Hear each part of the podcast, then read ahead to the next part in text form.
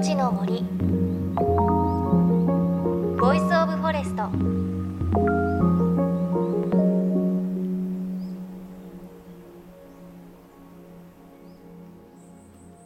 おはようございます。高橋真理恵です。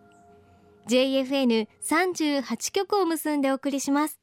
命の森 Voice of Forest。さあ新しい年を迎えました。2013年最初の放送となります。で1月7日月曜日ですね。この日七草がゆを食べる習慣ありますよね。我が家でも毎年七草がゆ食べています。でこれは青い葉っぱが足りなくなりがちな冬の季節に旬の七草の入ったお粥を食べてお腹をいたわり栄養補給をするそんな意味が込められているんだそうです。で春の七草皆さん言えますか？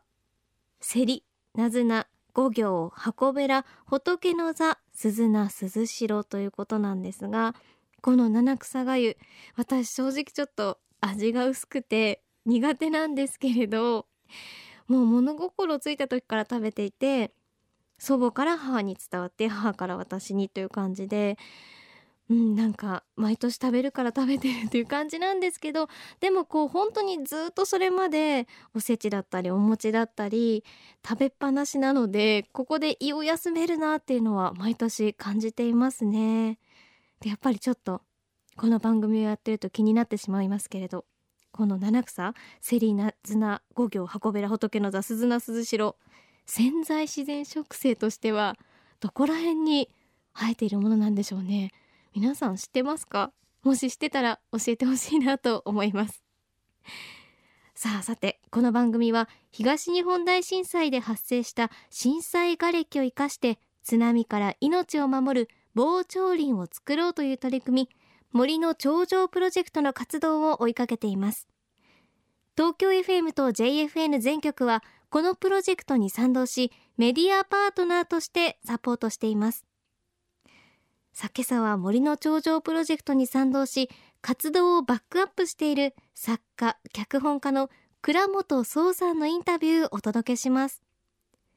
倉本さんといえばドラマ北の国からの舞台北海道富良野の自然の中で生活をしていることで知られていますが実はここ数年はその富良野で森づくりにも取り組んでいるんです。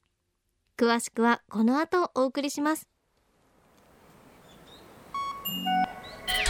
命の森。の木の Voice of Forest。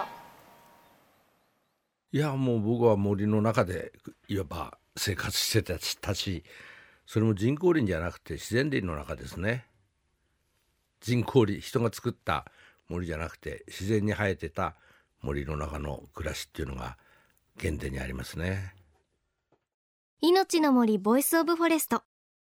森の長城プロジェクトに賛同して活動をバックアップしている脚本家倉本聰さんのインタビューをお届けします。1935年昭和10年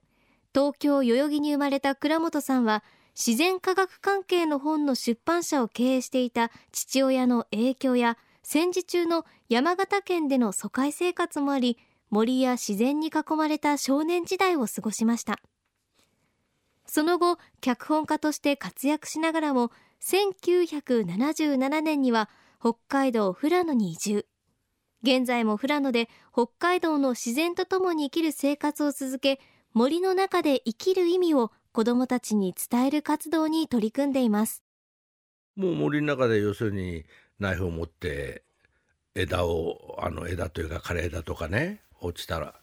うん、枝でもってえー、ナイフの形を作ってみたりそういうとことがもう遊びの原点でしたね。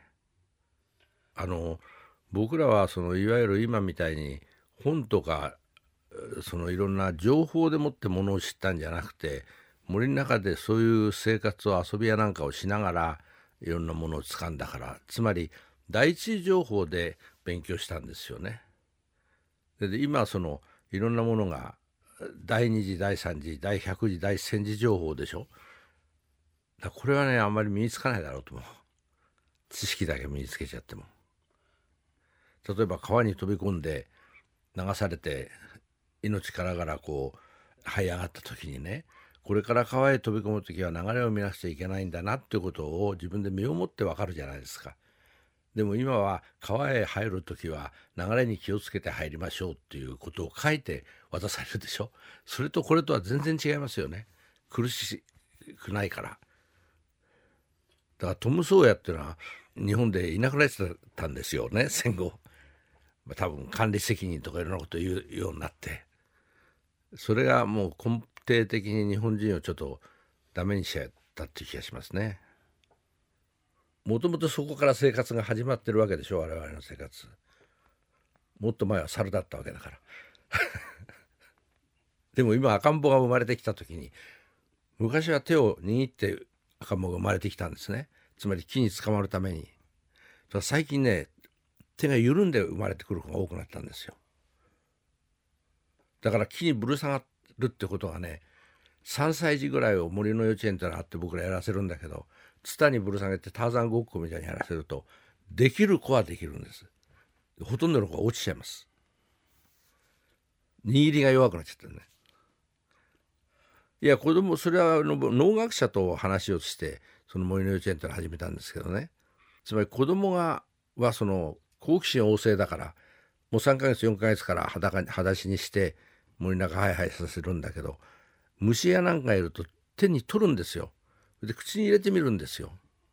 そうするとね親がみんなねそれちょっとやってやダメってこう周りで言うでしょそれを禁止してるわけ。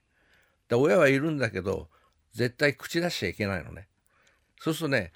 食べてみてまずけりゃ吐き出すし噛まれりゃ痛いと思うし泣く泣くしうまきゃ食っちゃうし それでそうやって学習していく期間なんですよ子供がね。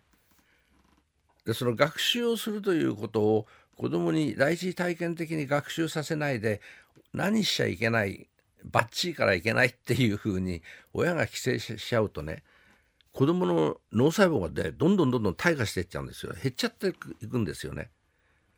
だから子供の育て方自体が間違ってきちゃってると思いますね。ということで倉本壮さんのお話の中にありましたが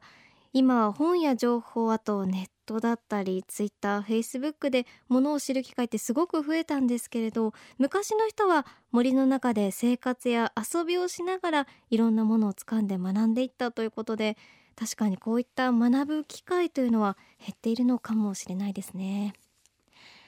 さあお話にあった森の幼稚園は倉本さんが2006年に設立した NPO 法人富良野自然塾の活動の一環です。そして富良野自然塾では8年前から富良野の森を再生する活動にも力を入れています。あのね僕が35年56年前に富良野に来た時ゴルフ場作ってたんですよ。で森を伐採したんですよ。だからその元の森の形っていうのは大体僕記憶の中にあるんですよ。いい森でしたよね。で鹿とか熊とかふんだんにいて。だからそこへ戻してやりたいっていう感じがあって。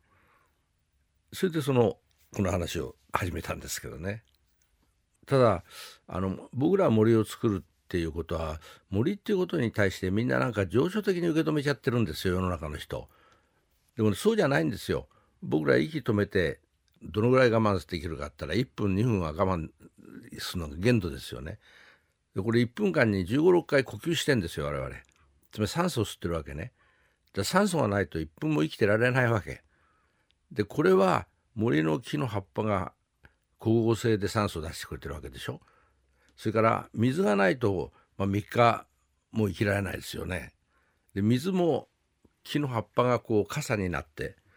あのしとしとと地べたに時間かけてこう落としてくれるから今例えば東京で言えば利根川の水がずっとその群馬の奥の山に染み込んだ水が延々とかかってこう東京まで来て東京の人を潤してるわけですよね。だ、ね、全部木の葉っぱなんですね。ところがその高校の東西ねあの人類っていうのは金になる幹ばっかり見ちゃったんですよ木材ばっかり。だから幹を見て葉を見ずだったんですね。で僕ら葉っぱを作ろうというふうに考えてそれで森のことをやり始めたんですね。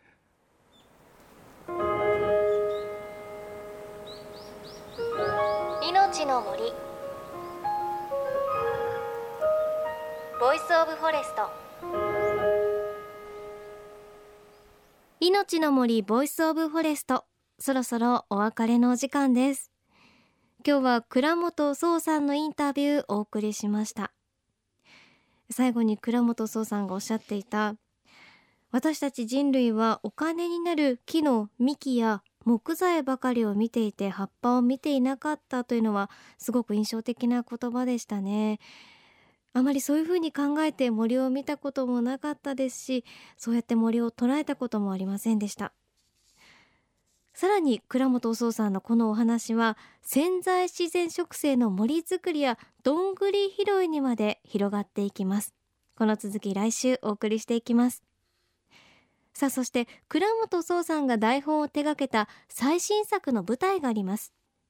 84年90年にドラマ化舞台化された金し別。三部作の最終章明日金し別で。日本のエネルギー政策に翻弄され続けた炭鉱の街を舞台とした物語です。